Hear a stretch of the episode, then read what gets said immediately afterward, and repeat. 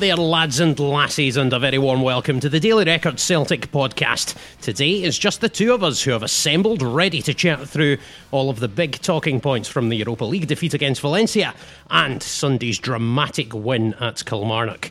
I'm Stuart Hodge, I'll be hosting the pod since Michael Gannon from the Daily Record Sports Desk joins me as we sift through all of the fallout from two dramatic games involving the Scottish champions. We will also look ahead to Thursday night's shindig at the Mestalla. So, I don't know about you, Mick, normally I'm all about the old chronological order, but I think we have to start this week's pod by talking about the weekend's drama down in my home county of Ayrshire.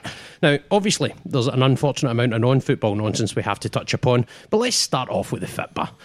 How was the game? You were there. How how, how did you...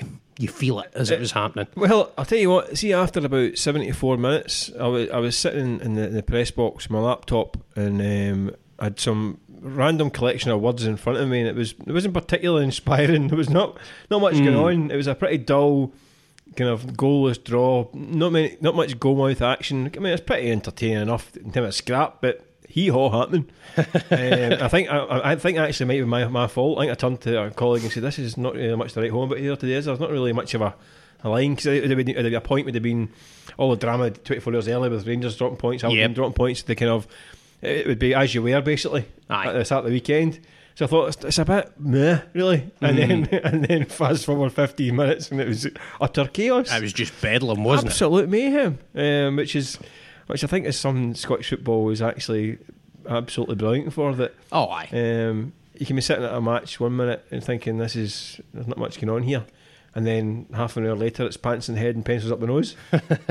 Good, it's all great fun. I'll tell you what, the fact you've got a Blackadder reference in there early doors, oh, I'm, I'm a big fan of that kind of work. It's my, my generation, so excellent. Now, I mean, this seems a little wee bit an obvious question, but given the nature of that victory, the old cliche is it's what champions do. They dig out results at other top teams.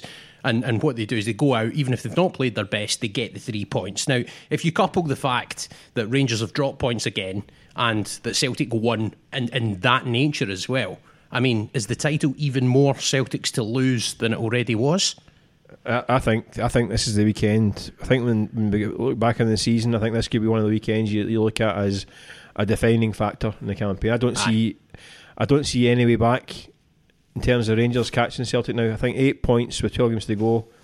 Um, you need the Rangers need Celtic to drop three defeats, aye, or four draws, or, or five draws, whatever. And because the points, the goal difference is different as well. It's quite mm. um, um, huge. So I, I just don't see Celtic losing three games more than Rangers. I no. think I think the season is now effectively done. Aye. You uh, think, you think he that's says, it? Has, I've not got cooped up since October.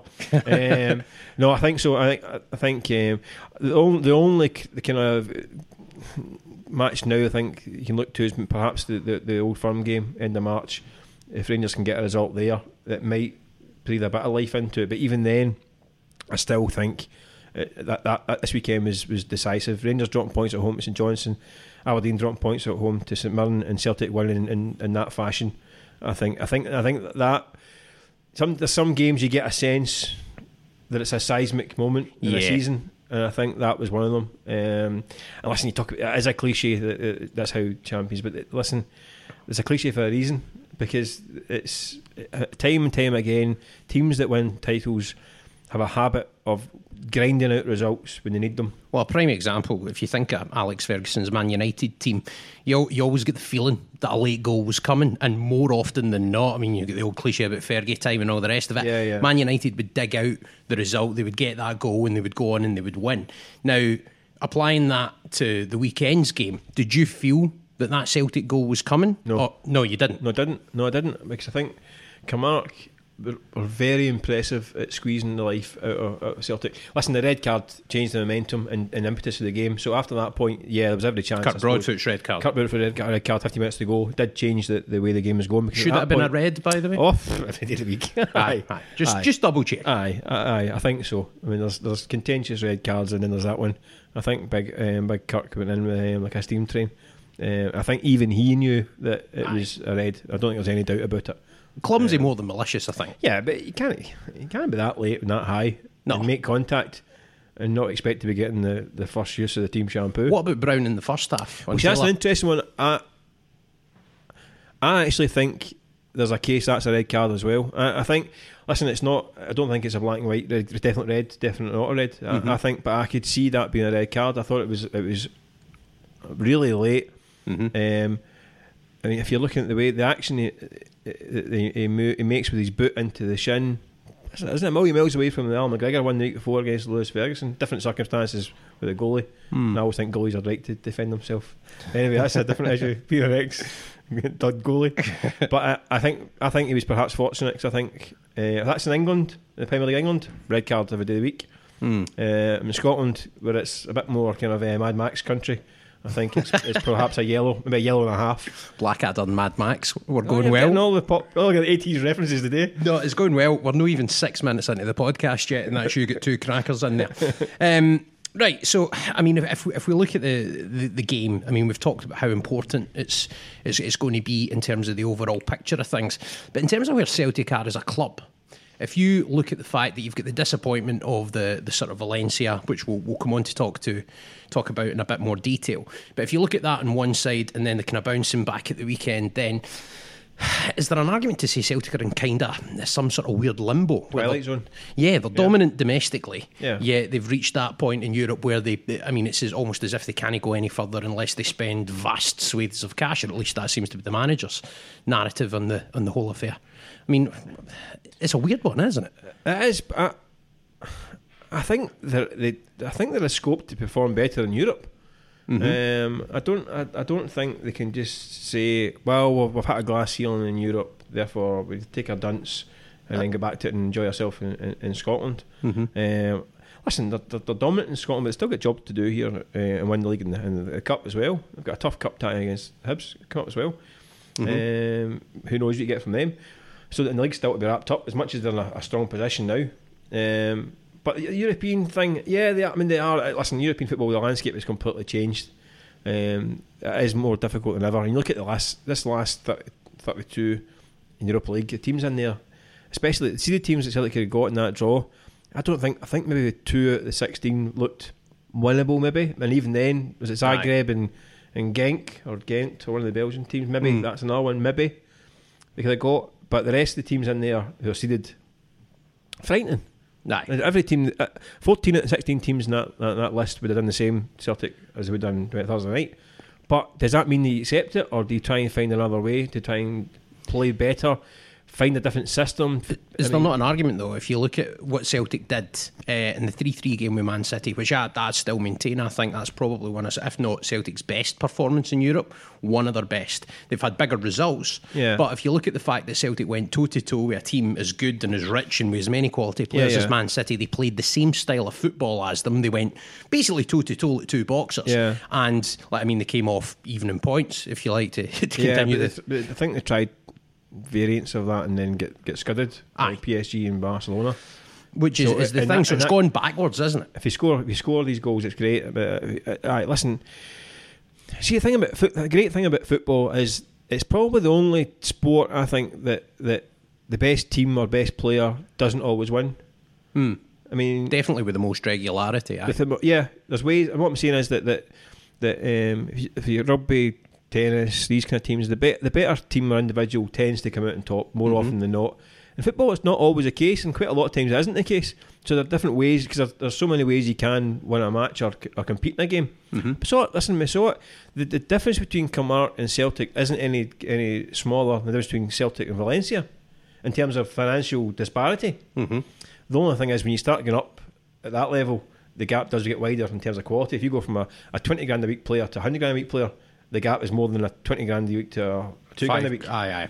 If you know what I mean, its increments are are, are wider. Mm-hmm. So I understand it's harder, but it's still, Kilmarnock competed for ninety minutes against a team with a budget which is fifteen times their budget, um, and they lasted. They competed the the, the beats twice at, at Rugby Park, albeit there's other factors. But you use these factors, and Celtic haven't. In the last three seasons, I don't think Celtic have used other factors to their advantage to try and compete with better teams, because they tend to lose to better teams. Mm-hmm. Um, listen, P S G, Barcelona's, these kind of teams, Bayern Munich's, You, you expect to lose, but you expect it. You don't I, expect to get scudded by seven. Make them work for it. Make them hard. Exactly. Make it work. I, I think. I think. Listen, uh, it's admirable the way Celtic play, um, but I think they have to, to try and. Uh, I, I don't know into this pragmatism thing and all that stuff. Listen, Brendan Rodgers played five at the back in the new camp. No, one nil down in two minutes, and they could have been fifteen down eventually.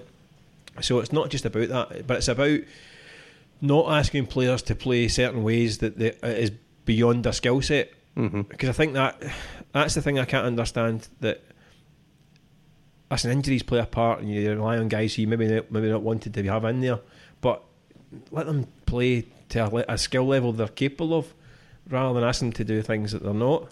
Well, that that, that was actually that's, a point. That's what I feel like. That that, that was a, a point that I was going to come on to, but since you bring it up now, it says I nicked it. Sorry, no, it's all, it's all right. I was reading your notes. uh, Scott Brown, uh, or sorry, Scott Brown, Scott Bain, Dedrick Boyata, and Jozo Simunovic, and they're getting high pressed constantly. So the answer to me, if if I was playing that game of football, would be right. If we're putting ourselves under pressure in such a such a difficult area of the park that if you lose it you're basically giving up a goal scoring opportunity, yeah. then why not bypass that area of the park, or at least bypass that that sort of way of playing out for the back, yeah. maybe do it in such a way that I'm sorry I'm getting that impassioned I'm battering oh, the mic right. stand there and this, this is my rock and roll moment. I feel like I'm back at Rugby Park here, there's chaos kicking off in here. But yeah, if, if if you're finding that you're getting yourself in situations that are looking dangerous, and there was, I mean, before Valencia got the first goal, which obviously it was Izaguirre in the offside trap sort of element there, but there was umpteen opportunities that, that Valencia could have had and that really nearly had. There was that sort of trifecta of passes for Scott Brown just straight out into the stand. He had a mad fifteen minutes, didn't he? And yeah. it's just, I think... What, it was almost like Celtic were the architects of their own downfall in that game, and that they were trying to play a way that was beyond their ability, like you say. Yeah. So, in that sense, should there no be a bit of pragmatism for the boss to say, "Look, do you know what? This isn't going to work. We need to, we need to look at doing it slightly differently. Find another way." Yeah, uh, I think so. I mean, listen, in Scotland, listen, uh, uh, uh, Scottish pl- players and players playing at Celtic, they get an extra half a second in Scotland, so they get a ball to feet. They can take control, they can look up, make a pass. Mm-hmm. And that, that's all kind of, that's a fluid movement, right? Mm-hmm. But seeing against these top teams, that fluid movement, that, that's a three-stage movement. When you come up against teams at that level, it's one movement. They're exactly. doing it before the ball comes. They're taking it on the turn, they're away. So, um, I mean, I, I, I'm, I'm, I think James Forrest's a fantastic player, but he's a, a, a Scottish player at a certain level. He gets the ball, pulls it down, looks up, picks a pass, whereas...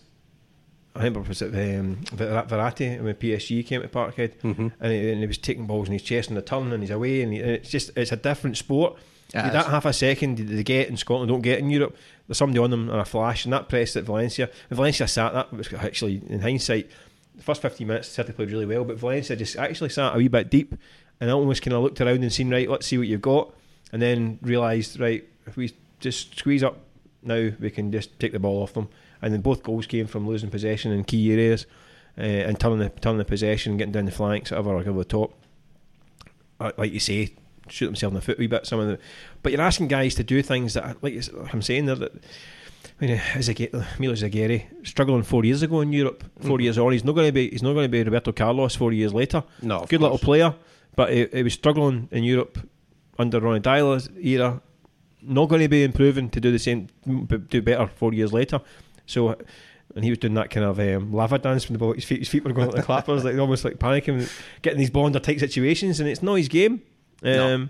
And I don't think you can. You can. Uh, I mean, it's, a, it's the old Frankie Butler, Frankie Boyle line, isn't it? You don't hire a monkey butler and complain when it throws at the wall. on, on the tactical. uh, sorry, but aye, aye, you're asking guys to perform things that they maybe not aren't comfortable doing.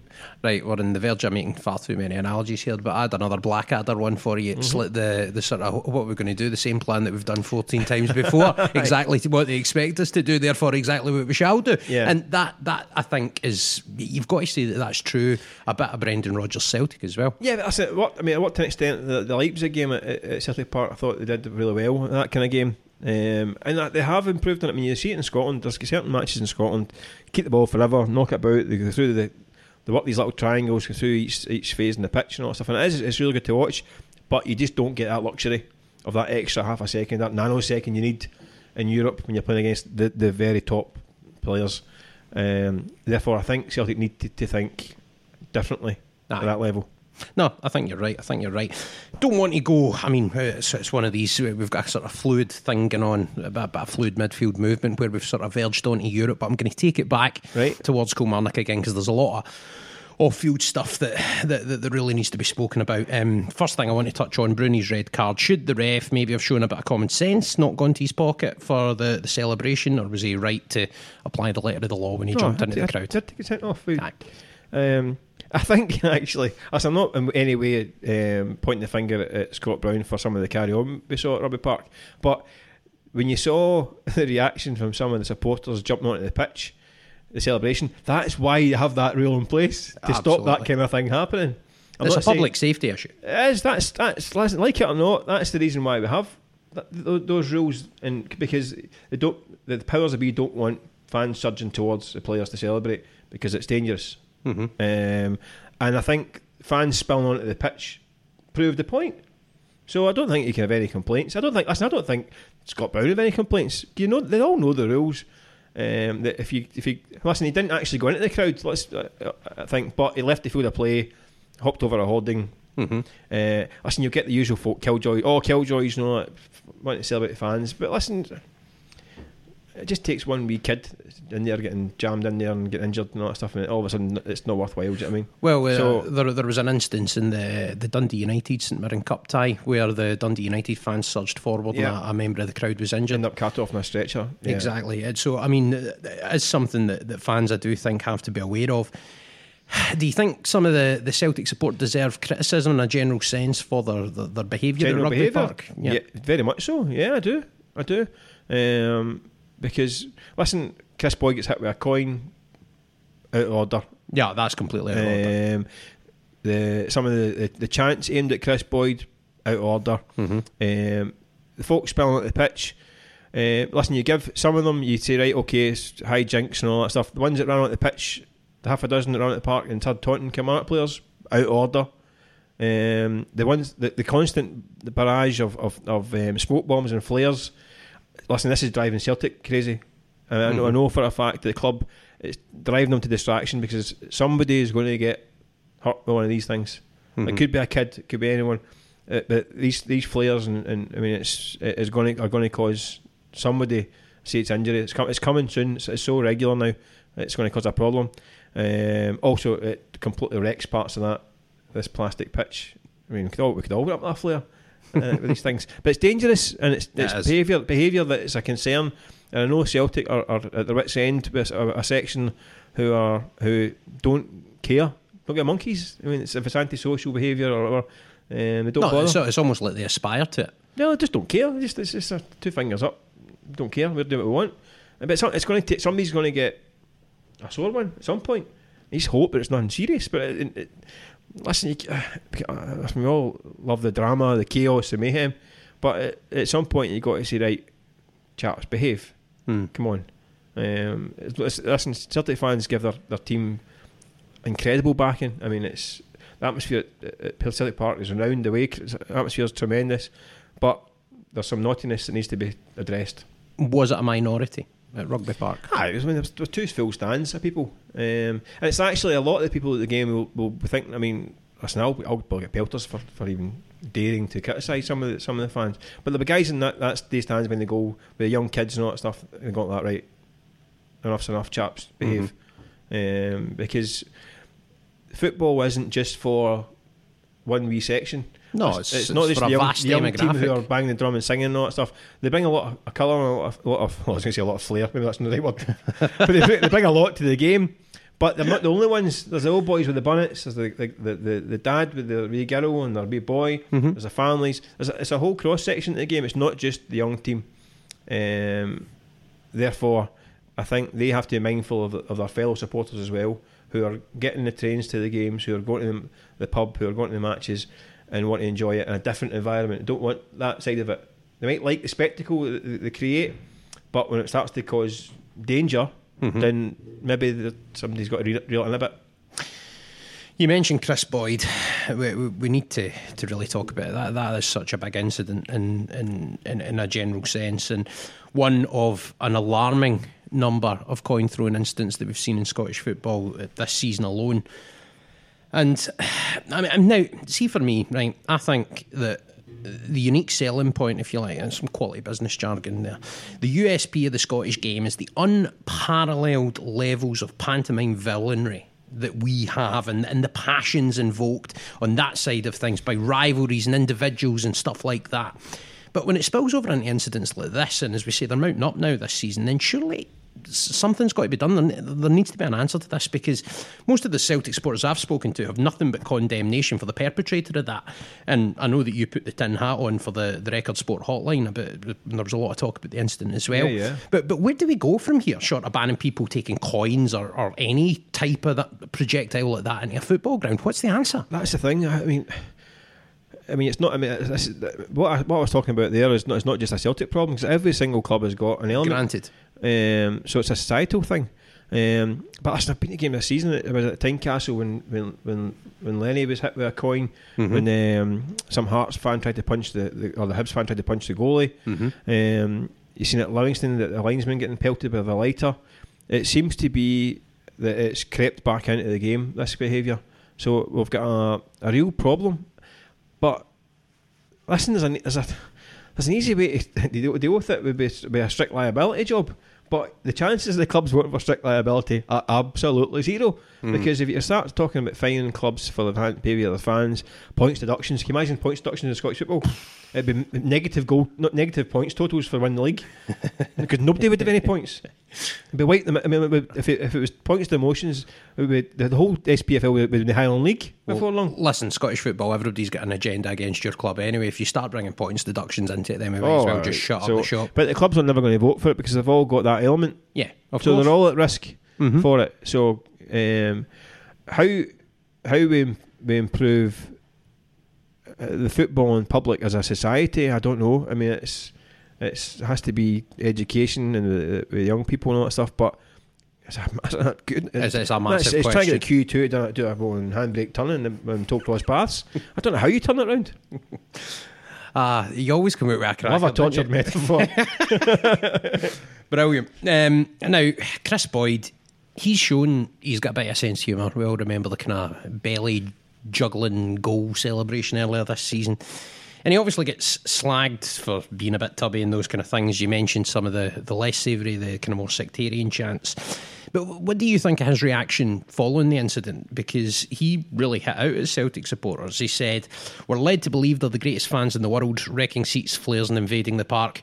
Oh, and in case anyone didn't know, I'm just a fat orange. It must be my favourite colour," in brackets, swear word beginning with a B inserted here. Oh, beep. Beeped it. That's two beep outs a couple, couple of bleeps, aye. Um, now, is he right to come out and, and say that? Like, he's obviously been hit with a coin. It's a dangerous thing. I mean, it could feasibly have taken his eye out. So, was he right to do that, or is he just stoking up more trouble by well, by reacting listen, in that way? Kris Boyd's an adult, and he's entitled to, to have his opinion. He's been hit with a coin and hit with abuse, um, so he's entitled to come out and say what he, what he likes, um, and fair, fair play to him.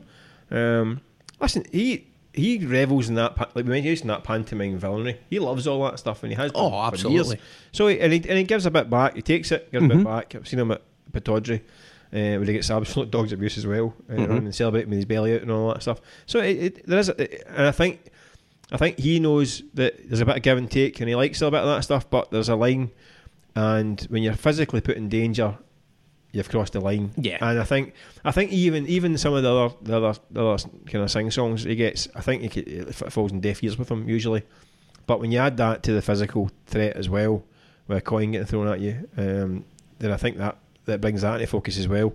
So it's just it's just not on really. It's it's listen, we, I said we've touched on it. We love the, the, the kind of mayhem and, and nonsense in Scottish football, but there is a, a point where you go right, no, enough. Hmm. it's, it's enough. No, granted, and listen, he wasn't the only one unhappy after the game.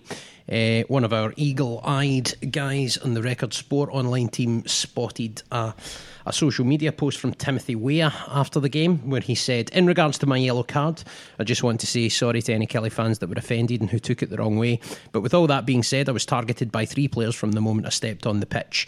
Go back and look at all the cheap shots that were taken and the trash talking as well. To be honest, I understand it's all a part of the game. I took it and I didn't let it affect my match, but at the end of the game I gave them a taste of their own medicine and took the consequences that came with it. No problem. I love everybody and respect everybody that respects me. I guess being kind all the time makes you look weak, but I refuse not to stand up for myself and my teammates, because at the end of the day that's what family is for. Now, if you look at the young man's comments, it suggests that there might have been a bit of a learning experience, a bit of a welcome to the S P F L, the Premiership, mate. Wee, wee Timo has now been fully integrated into the S P F L nonsense. That's he's, in, he's part of the blender now. He's in. He's in now. He's uh, when he first arrived, I think. Um, It shows you your age when you sit and talk to him when he arrives, and you think, um, "What, what a nice young man he is! He's a very polite and educated young fella." Three weeks later, he's he's uh, right into the madness. ah, that, that's it. He's giving the get it up years and all that stuff. Um, yeah, listen, he, uh, if he's going to write, if he's going to write the debate of, of players trying to wind him up, then mm-hmm. he's going to get a lot of bookings. And that's it. He's going um, to be a target. But listen, I think if you, I think Celtic fans will be listening to that. Oh, I think it was whipped down quite quickly, wasn't it? I don't it think was. It, yeah. I think I think he kind of thought better of putting it up publicly, aye, aye, or somebody thought better of him putting it up publicly. Well, that's it. So it was a um, bit immature. Listen, no, listen, these guys. He's got about about fifteen million followers. Mm. Um, uh, so I think he's. I think his dad was quite famous. Apparently so. His mum was at the game. Mum was at the game uh, on Sunday. Was she? Yeah, the first lady of Liberia at oh, Rugby Park. That's right. Aye. Apparently she was in um, doing Jaeger bombs and fanning by gaslight. um, that, yeah. that that's that's a joke, by the way. That's the pub. The name of the pub. Ah, no, no, no. I know, but I'm saying that's that's that's a joke. I'm pretty sure she wasn't doing Jaeger bombs. She got she got around then. Uh, no, fair play. You can't you can't fault that philanthropy. A bit of a, a, bit of a sight for. Um, But no, but he's, yeah, he's, these boys are different. I mean, that, that's, maybe I'm the wrong generation, but they're all social media savvy and all that stuff and get their message out, um, albeit if it's only for a short period of time. Um, and listen, I'm all for players saying what they think. I don't like gagging players or telling them to, to, to shut up. Well, you're a journalist, Michael. Well, that's I, to be exactly, expected. Exactly. I rely on these people saying daft things. Um But listen, as I say, I think I think Celtic fans would, would be listening to that and seeing that and thinking, "You'll do for us, son," because he's he has he has really thrown himself into this, this project at Celtic. I Absolutely, mean, he seems see, really invested in yeah, it. Yes, you see some young some young loan players coming and maybe thinking they're, they're better than this standard, or and it's about them. They're passing through, and it's a wee bit about them. Yeah, yeah. And maybe it's like, oh, I'm getting games. It's I'm only here for what minutes in the pitch. I want a certain amount of minutes and. So, but whereas he does seem to be genuinely right into it, mad for it. Mm-hmm. So I don't think anyone will have a problem with him coming out and saying, "Listen, like I say, you've got to be careful that if he's going to bite and get booked mm-hmm. every time he gets wound up on the pitch in Scotland, then he's he's going to be getting a lot of bookings." Nah, and he's um, going to be getting wound up all the time. Yeah, exactly. But I don't think it did affect the performance. I thought he did well when he came on. I thought he looked lively. Um, I actually thought he should have been on perhaps fifteen minutes earlier. Uh, before the before the red card even mm. um, before uh, before Fredo did come on sorry um, do you think Brendan Rodgers generally a wee bit slow sometimes to, to look to his bench? No, I don't think so. No I think no. he's um, he's one of the things that, that's kind of struck me about Brendan Rodgers watching him at close quarters has been his in-game management. Yeah, he's he's, he's really quite he's extremely good at changing things, running repairs. I mean, even if he starts a formation or a system he doesn't like, you'll see the run repairs happening quite quickly. Mm-hmm. So no, I, don't, I wouldn't. I wouldn't say that's the case. Um, uh, no, I don't think so either. Yeah. It was just flying. I also think. I also think he wanted to give Odsonne Edouard a certain amount of time. Listen, he, he, he faded badly. But mm. I think he wanted to get him up because the only way he's going to get back to up to speed is if he plays the minutes. So I think he had this conflict of of sticking with him to get beyond that kind of hour mark and beyond. And then changing, um, but you get the feel. I mean, he must he must be sitting on the bench even with a quarter to go. When you look around, you got you got Weah on the bench, Oliver Burke on the bench. It must give a manager a, a little bit of kind of comfort, thinking, right, I'm not got a goal yet, but I've got some hefty artillery in the bench here that can come on. Um, so I can understand why he maybe waited purely for get minutes for, for Edouard. Mm. Um, but I, I think in terms of the actual match itself, I think, yeah, possibly could have got made some changes earlier, but I can see the reasons why. It's, it seems sense. An interesting thing that you can look at a lot of Brendan Rodgers' decisions of that nature, and quite often you can see he's thinking. So you can see how he's, he's squad managing, yeah. But you can also see at the same time as he's squad managing, you can kind of see when he's making decisions that are based on the game, and you, it's almost like you can discern which decisions are on a sort of more general basis and a, yeah. a kind of squad sort of thinking type of playing, and then there's other decisions that he makes where you think, all oh, right, he's he's quite good there, he's actually trying to influence something in this particular match. Yeah. But it's quite transparent, I think. You can see when he's applying which methodology, or is that just me? No, no, well, if, if I can see it, it must be quite transparent, because I'm, uh. I'm a bit slow in the uptake usually. um, no, definitely. Um But there's always a few plates getting spun at the same time, isn't there? I mean, there's another Aye. European game around the corner. That's a ridiculous schedule. I mean, from the middle of the summer. Aye, the first half of the season is. I mean, uh, it's still the actual in terms of the schedule in the, the Scottish season, it still isn't right. Um, no, you don't think? No, I don't think. I don't think so. Um, I, so I what think, would you change? Well, we'll get the winter shutdown in January, but we play two months worth of football in December to get to the winter shutdown. Therefore, we need the winter shutdown because the players are knackered through December. Right. Um, I would. I know they don't like it, but I would punt the the last the semi final and final of the League Cup back to March when there's nothing happening. Mm-hmm. Um, I get the two two two rounds of fixtures off the grid, because then you invariably end up with teams involved with having to play a, an extra match in December to cover the match they play in the semi-finals and then the final. They might have two games to make up, so you end up with nine, ten, eleven games in December. Um, and you chuck in the European aspect as well. I would... I don't see the point of playing the, the League Cup group section in June, July, or July, sorry, when the teams that need to play in June and July are not playing because they're playing in Europe. The ones that could do would be up to speed earlier, so I may bump the whole season earlier. Hmm. Um, I don't know, but I just don't think I don't think it's quite quite there yet. Um, ah, it's, it's, I think the, the clubs will love the winter break, but I think it's because the December is so brutal that they they, they crawl into the December break. Well, you just need to look at that Old Firm game. I mean, yeah, uh, that, I mean Celtic Celtic were completely done by that point. I almost think yeah. it, there was a certain recalcitrance maybe about Brendan Rodgers' team selection big, for that one. These big words, and I'm a tabloid uh, reporter here. Uh, uh, do you know something? I'm bad for that. It's no, like terrible. It, it's it's it's a disease. It's, it just uh, just comes out. It's, never see the light of day in the paper. That's for sure. no, no, that because I, I can't spell them. That would definitely be uh, a sub editor would get rid of that for for, for, for some reason. Um, right, back onto Europe. We'll finish with that. Um, because obviously Mestalla beckons on Thursday night, uh, which is a five to six kickoff, I think, is that right? Late, aye. aye. Which, uh, nice balmy early evening in Spain. Are you going over? I'm not, no, I'm, I'm missing this one out, sitting this one out. No. Oh. Um, you you got a pain, painful hamstring or... Baby sitting, unfortunately. Oh, right. um, listen, the tie's done. It's done, isn't it? I, I, you have to face facts, there's, there's not...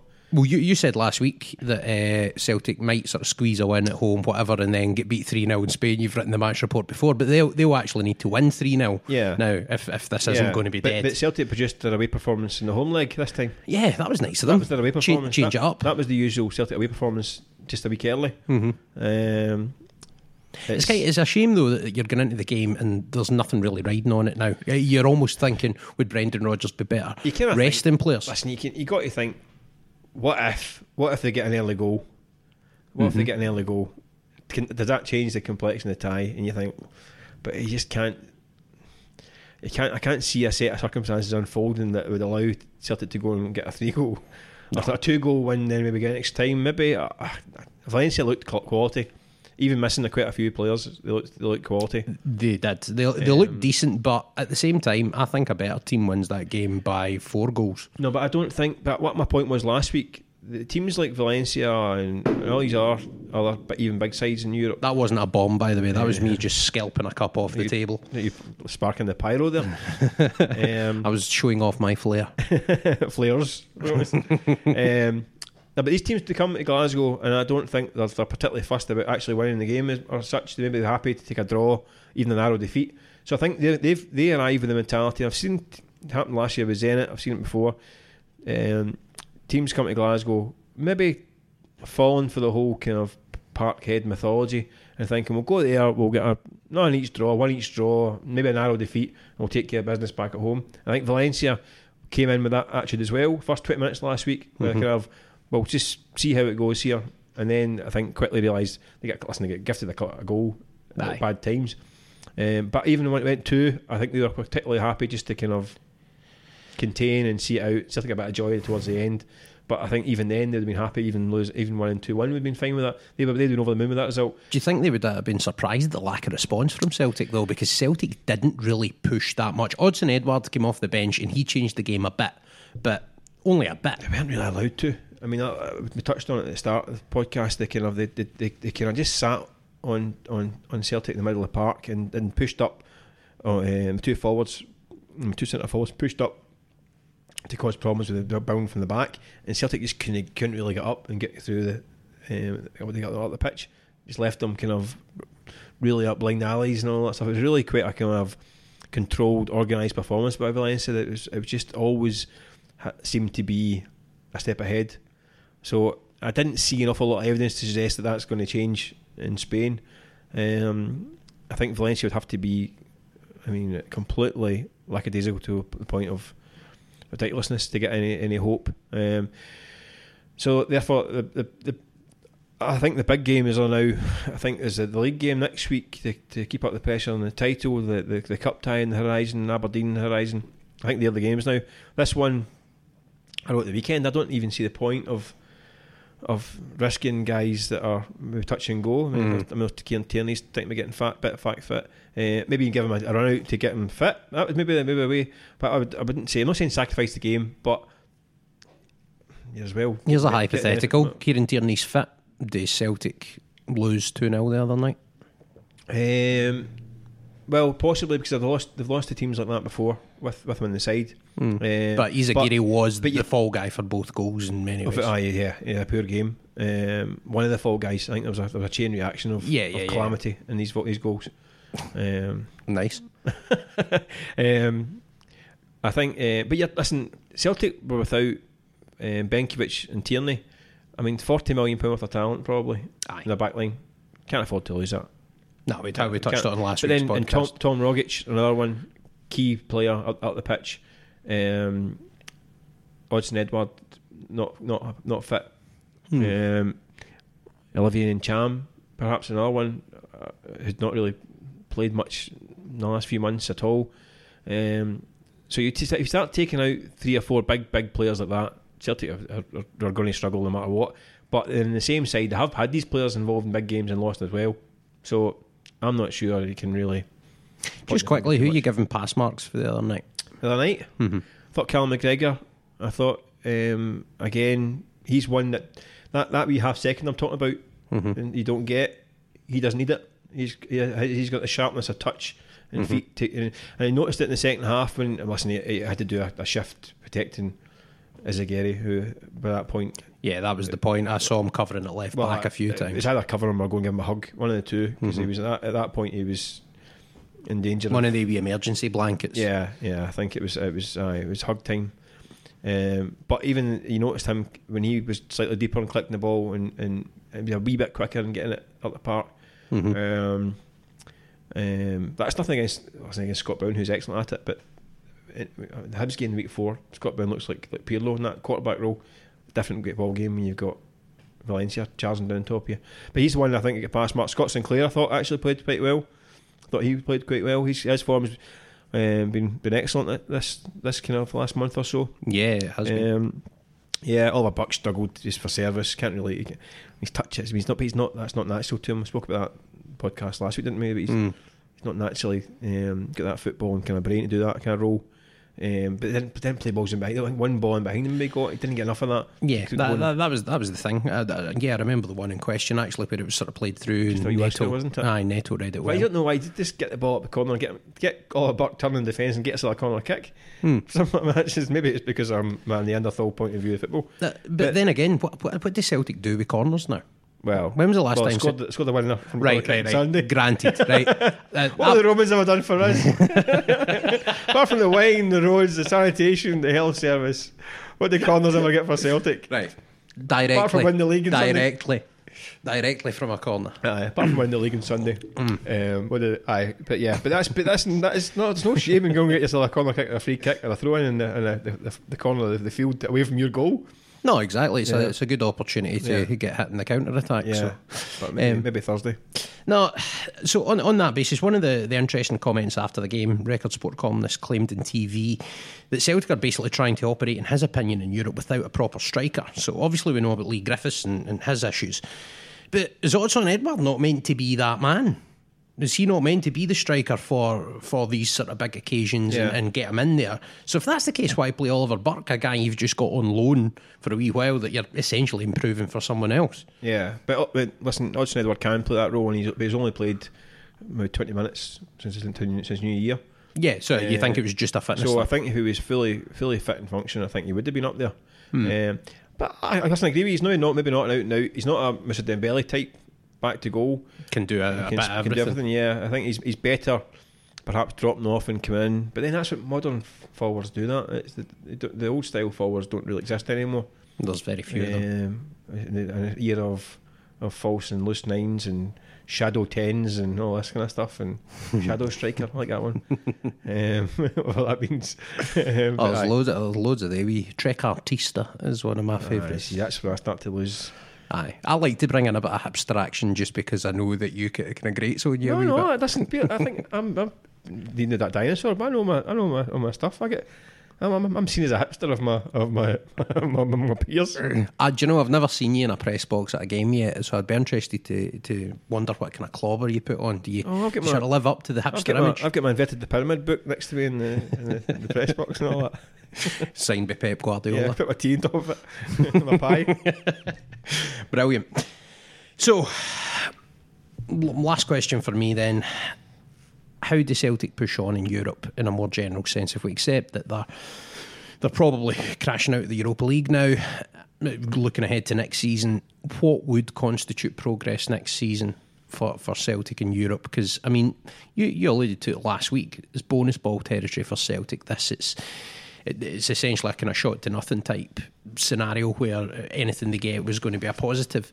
But I think definitely among some supporters that I've spoken to, there seems to be a sense that the the nature of the way they sort of, I wouldn't want to say lie down, like they didn't lie down to Valencia, but but it was essentially passive. I think is yeah, the passive is a yeah. very good way to put it. Yeah. So I think I don't know, I don't know what it means, but people can say it all the time. But but, but that's the thing. Like if if. If it was as easy as that for Valencia to come and win at Celtic Park, right? Yeah.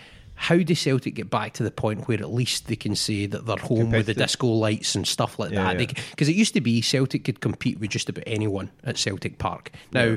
we spoke last week about how the, the wage bill was different in that time and, and blah, blah, blah. Yeah. But how do Celtic get back to at least some sort of aura of respectability against that second tier? So we're not talking the, the G eight or G nine. We're talking the second tier of clubs. Yeah, listen, it's a big, it's a big question, but... Um, there is absolutely no reason why Celtic cannot be Champions League group stages every single year. I know that the budget maybe be for two or three times out of five, but I don't see any reason why they can't, because as long as this Champions route is open to Scottish clubs, I think that is a...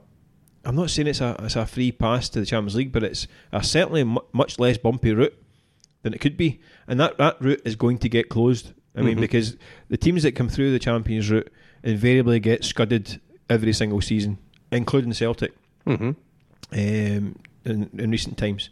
But as long as that path's still open, there's no reason why they shouldn't take it. I mean, the teams that they faced, I mean, A K Athens weren't any great shakes. No, got Celtic should have won that time and get get horsed left, right, and centre.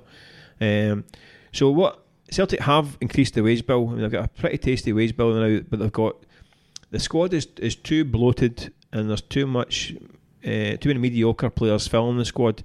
I think longer term Celtic have to streamline and uh, use their money slightly more wisely on improved talent. Um, where that talent is, they have to be creative in, in finding the markets, um, which is a very easy thing to say. Exactly. Much harder to actually do it, given the, the, the scope that, that that most these big clubs have now in terms of um, where they get the players from. They've got eyes everywhere, and they just well, hoover them up into no, their youth academies. Chelsea, Man City, I've got, I've got thirty players on loan. Yeah, it's clubs ludicrous. It's the, obscene, actually. It is. It's something that he's looked at, actually.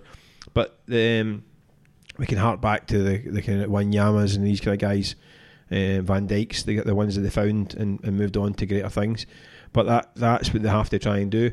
Um, perhaps with the, the rival um, of Vakan Bayu and... Um, the lad from Ukraine whose name I can never pronounce, Shved. Sh- I put my teeth in Shved. Yeah, that, yeah. Uh, Marlon. Uh, Ma- uh, Marlon. Yeah, wee Marlon. Um, Marlon Shved. um, sounds like a player as well. So these maybe this maybe a move to back towards that. Um, Depends if he's shreddy. If oh, fit in Scottish football. Oh, that's, that's, a, that's a second yellow. Uh, is it? Uh, I, where was my first? Definitely too many big words. Um, aye, so that's what we need to think. Need to better use of resources, um, creative scouting, and the Champions route still open to them. I think they can then perhaps address ways to play against the, the better teams that. That's, that's, you look at it, the glass ceiling is probably the last thirty-two of the Europa League, so that's where they are just now. Mm-hmm. Um, how do they shatter that glass ceiling? People are going to get paid an awful lot more than me to figure that one out. Fair enough, at least you're honest. Uh, well, that's all from us this week. Thanks for joining us, Mick. A pleasure as always. We always seem to have a bit of a laugh, probably annoying everybody that's listening, but there we are. Um, we, we will be back again next week, whether it's Mick, myself or anyone else. We've got a, a big team here. I heard another sort of bomb-like noise. I think this table's made of some sort of weird kind of reinforced steel. Don't, don't know what happened. Anyway, do not forget to subscribe at iTunes or Acast to get the podcast as soon as it becomes available. And if you liked it, then please review and rate us on there as well. So thanks very much for joining us. Thanks for listening, and hasta pronto.